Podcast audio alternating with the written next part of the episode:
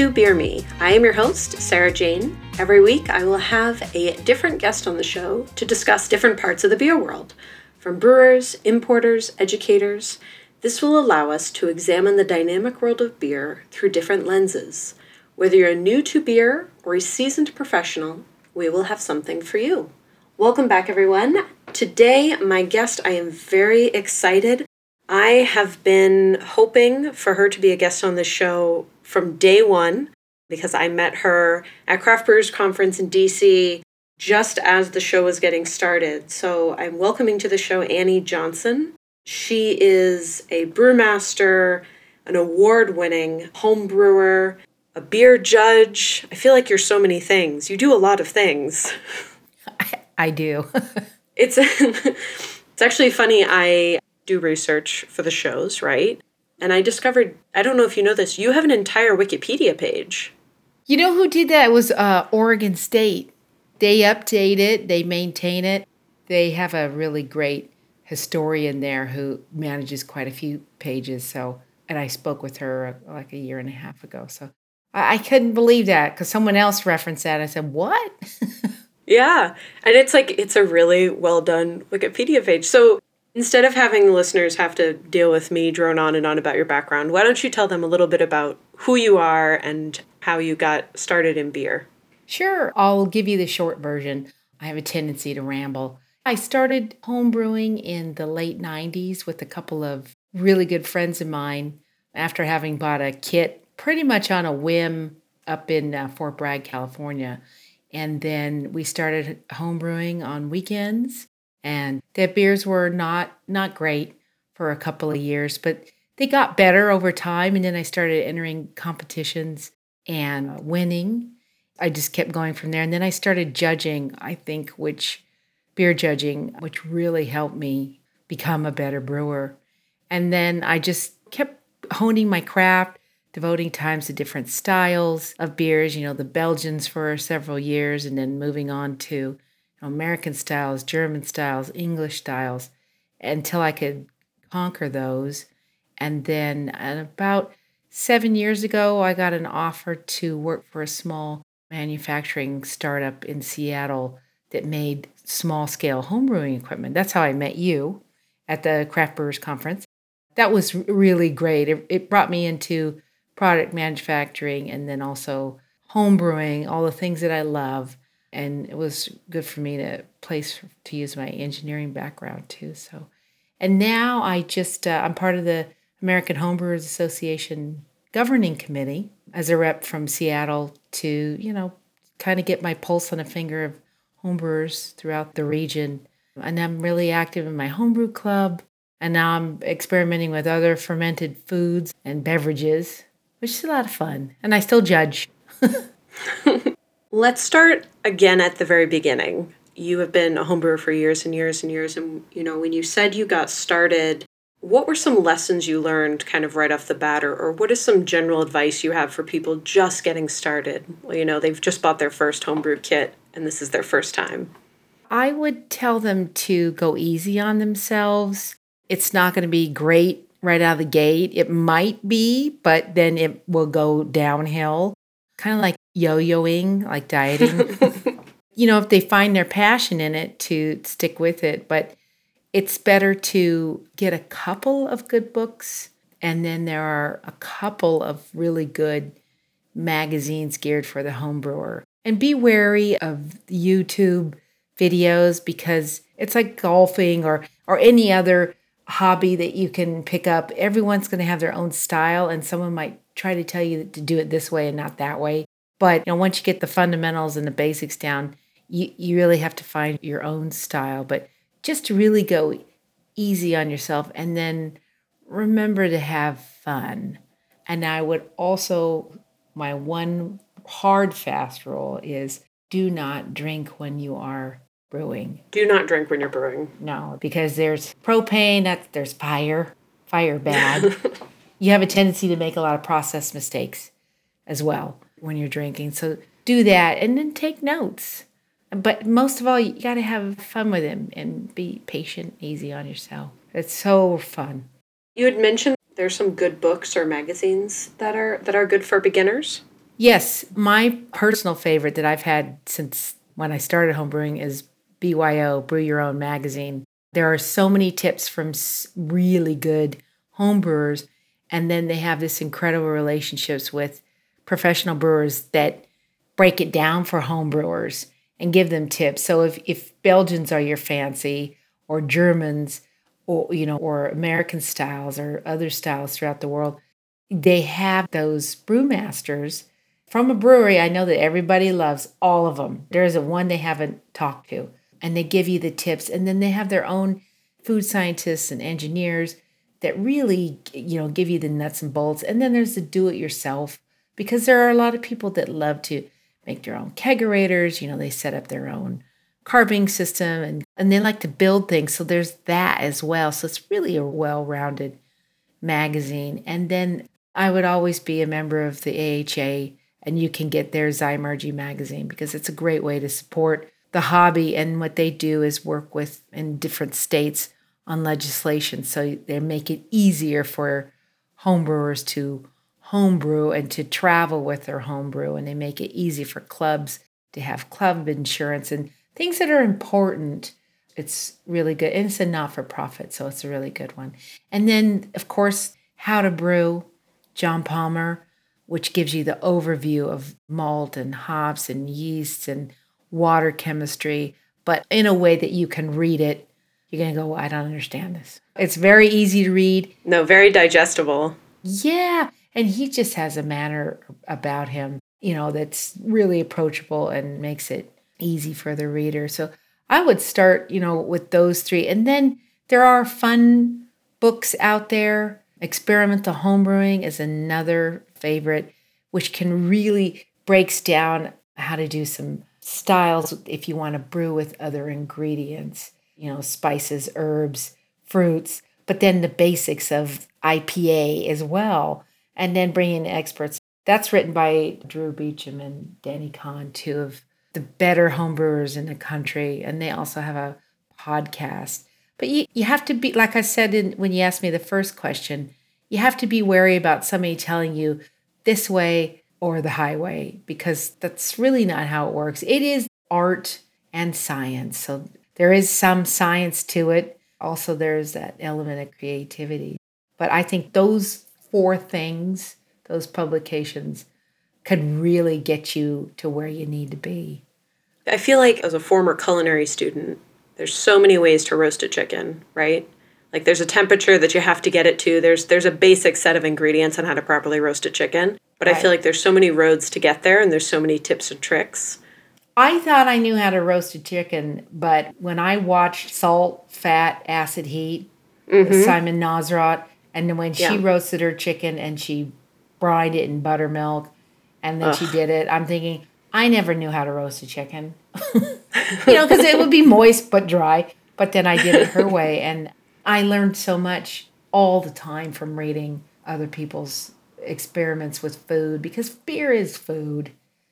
And when you first got started and you were kind of brewing, was there a particular style or a particular beer that kind of like sparked it for you that you were like, ooh, this is the shit? I really was a big fan of Jamaica Red by Mad River Brewing. Mm-hmm. You know, I'm from California and the American Amber, which we know as a California Red, that style popped up right out of there with red tail years and years ago. And I was fascinated with it because it had the malt, because a lot of us were just used for the malty beers then. But then it had that element of hops, which was really nice and different from Sierra Nevada Pale Ale, which I consider my hometown brewery because I, I grew up in a small town just outside of um, Chico. But just a little bit different because it added a little bit more of that malt aspect. And all of that was kind of popping out relatively close time. So I have a real affinity for that. And that's the one that I really wanted to conquer from the get go. And then it was my first blue ribbon I ever got was for my American Amber. First competition, first blue ribbon. And that's what I call my house beer. That's something that I brew all the time. It's kind of a benchmark, you know, and I can brew that in my sleep. you know, I moved on into the Belgians because they were the next big thing for me and the English ales. It's just a treatment of other ingredients and their expression of the the yeast in the Belgians and then with the British ales it was more about a delicate balance and those wonderful English hops, those East Kent Golding. I miss those kinds of beers at breweries because now in, in here in America we're into more hops or putting a you know a German chocolate cake in a beer. Where are my good milds at, you know? Yeah, I'm missing what some a friend of mine calls beer flavored beer. There are breweries that do it, but you go into the brewery and two thirds of it is well different kinds of IPAs. I like those, but they're seasonal for me. So in 2013, you won the National Home Brewer of the Year competition. Yes. And there were what, over 8,000 beers entered.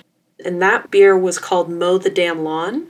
Yes, this was a light lager. And for a home brewer, it was technically difficult. It is a hard beer to make. That's incredibly hard.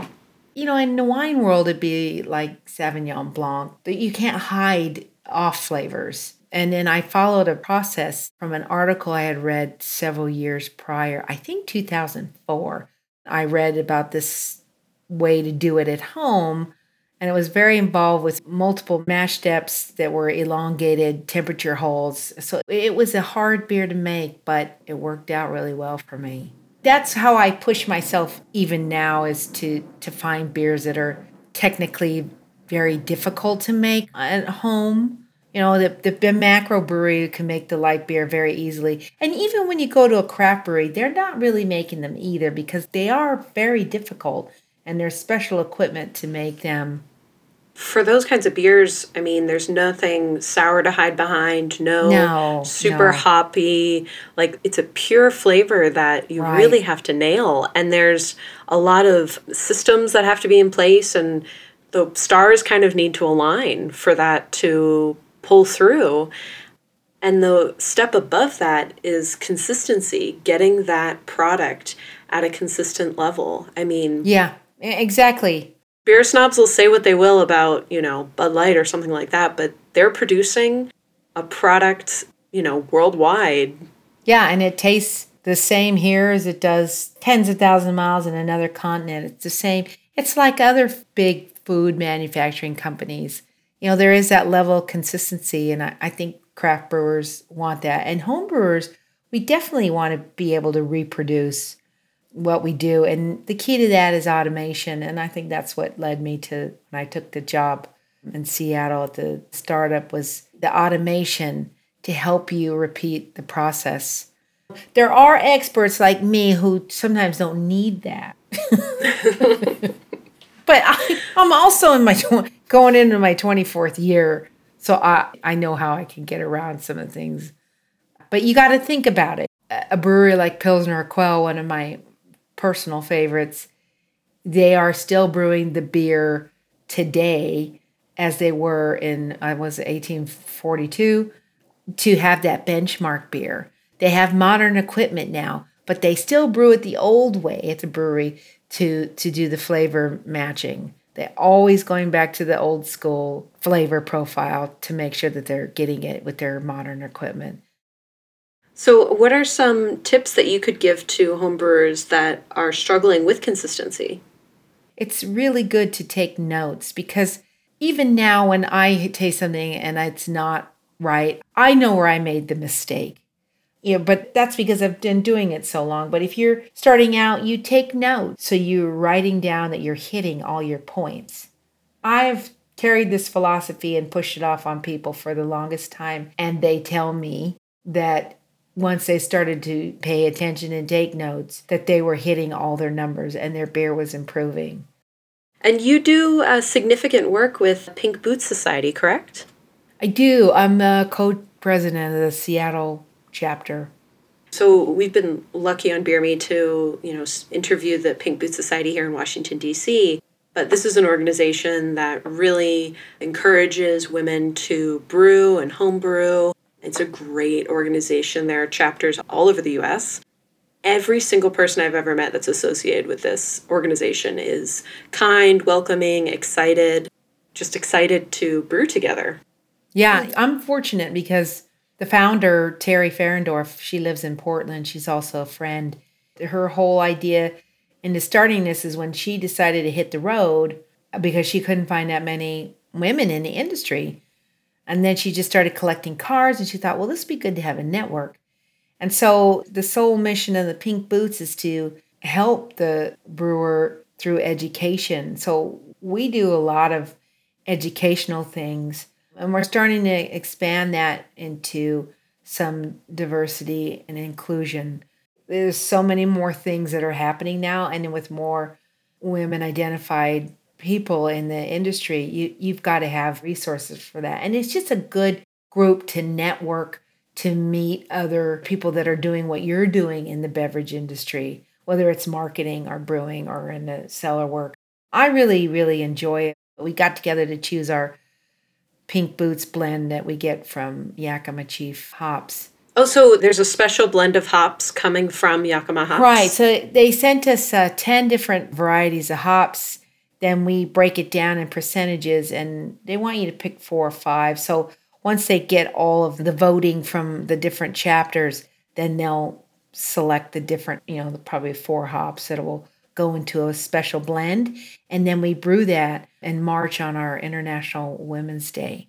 All over the world, all the different chapters brew. So it's really a cool event. And then we raise money for scholarships, internships. It's really a neat thing. Pink Boots does uh, and you are currently on the governing committee for the American Homebrewers Association. What kind of work does that entail?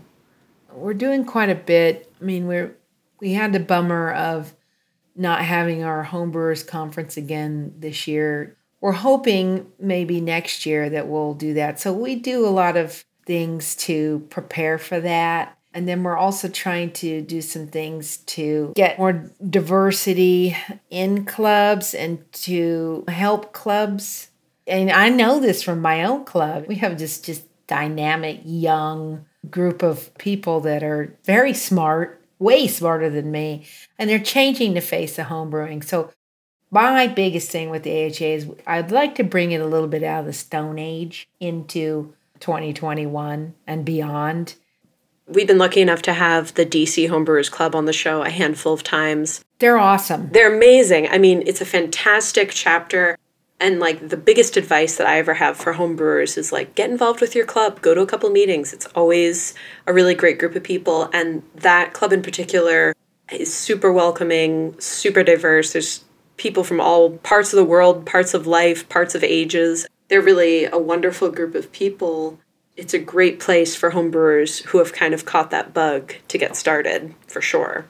It really is. And some clubs are are like DC homebrewers. They're far more advanced than some other clubs. So that's what I would encourage too to people just getting a hobby and think they might want to join a club. Shop around. I know I did. But then when I got to a new town, when I got to Seattle, it was all about I'm in a new place. I have no friends. I'm going to look to the homebrewers. I looked for the one that had the things that I liked, and I joined. And I'm so happy to be a part of the North Seattle homebrewers. And we've really had to reshape the way North Seattle does things because of the pandemic. And we have a really solid group of people that we get together on our Zoom at monthly. We bring in speakers to talk, you know, on special education nights. So all these things. And we're still able to do a lot of shares of beer, but you just kind of on an exchange on someone's porch, you just pick up and drop off. Then we work with a lot of local craft breweries because there's a million in Seattle to work with brewers. And we get their beer in advance and we drink that and we talk with them while we're having it. So, those kinds of things that came out of my own club, I'm passing off so people can adopt those. And the camaraderie is awesome that you get. You know, there's always bumps on a log in every club, but for the most part, you like everybody. I just had homebrewers over one by one because I have two plum trees and they I'm like, who wants plums? So they all want to do different things. And I'm like, well, that's awesome. I'm learning about mead. I'm learning about making plum brandy. I'm also learning about different ways that people put fruits and beers and things. I have a very active fig tree in my backyard, and I'm thinking of dumping some of those fruits on the DC homebrewers. oh, yeah. You'll get all those mead makers you know, kind of as we're wrapping up here, I'm going to ask you some more frivolous questions to end on a super fun, frivolous note. As you kind of got through this pandemic, what was the what was the beer that got you through it? Probably Urquell, Pilsner Urquell. And I did the opposite on the pandemic. I stopped drinking pretty much. I mean, I was having maybe one or, or two, maybe every week or so until I got my vaccine then I I think I had one or two more, but yeah. And then I kind of like vacillated over to uh, bourbon. But yeah, Urquell, that's been one. And then there's a local brewery in Bellingham called Chuckanut. They use old school brewing methods and they're just fabulous, you know, and they still serve in the 500 ml brown bottle. So you kind of get that. I feel like I'm overseas when I'm not. and lastly, let's say the world opens up tomorrow, what is the first brewery you desperately want to go to? Oh, I'm going to get on a plane. I'm going to Belgium and I'm going to I'm going to get to Soy and I'm going to visit Fantôme. They do saison pipe, right? They have many different saisons that they do, but they do the the one with the ghost. But yeah, I would I would definitely go there. I did visit there before and boy, when they talk about 300 year old farmhouse, that thing was tilted and spooky. And I walked around. They said, Well, come up here. And I saw those stairs. I thought, I'm a big American. I will splinter those in about five seconds. so I'll stay on this lower level. Um, but I would I would go there, and it, it's such pretty countryside. Well, Annie, thank you so much for taking the time and giving some advice to uh, to new and veteran homebrewers all around. Oh yeah, thank you. Thank you so much. Well, everyone, this has been Beer Me. Please check us out anywhere you get podcasts. Uh, like, star, subscribe, all of those things. If you have any questions, reach out at Beer Me Radio on Instagram or beermeradio at gmail.com. We'll see you next time. Cheers.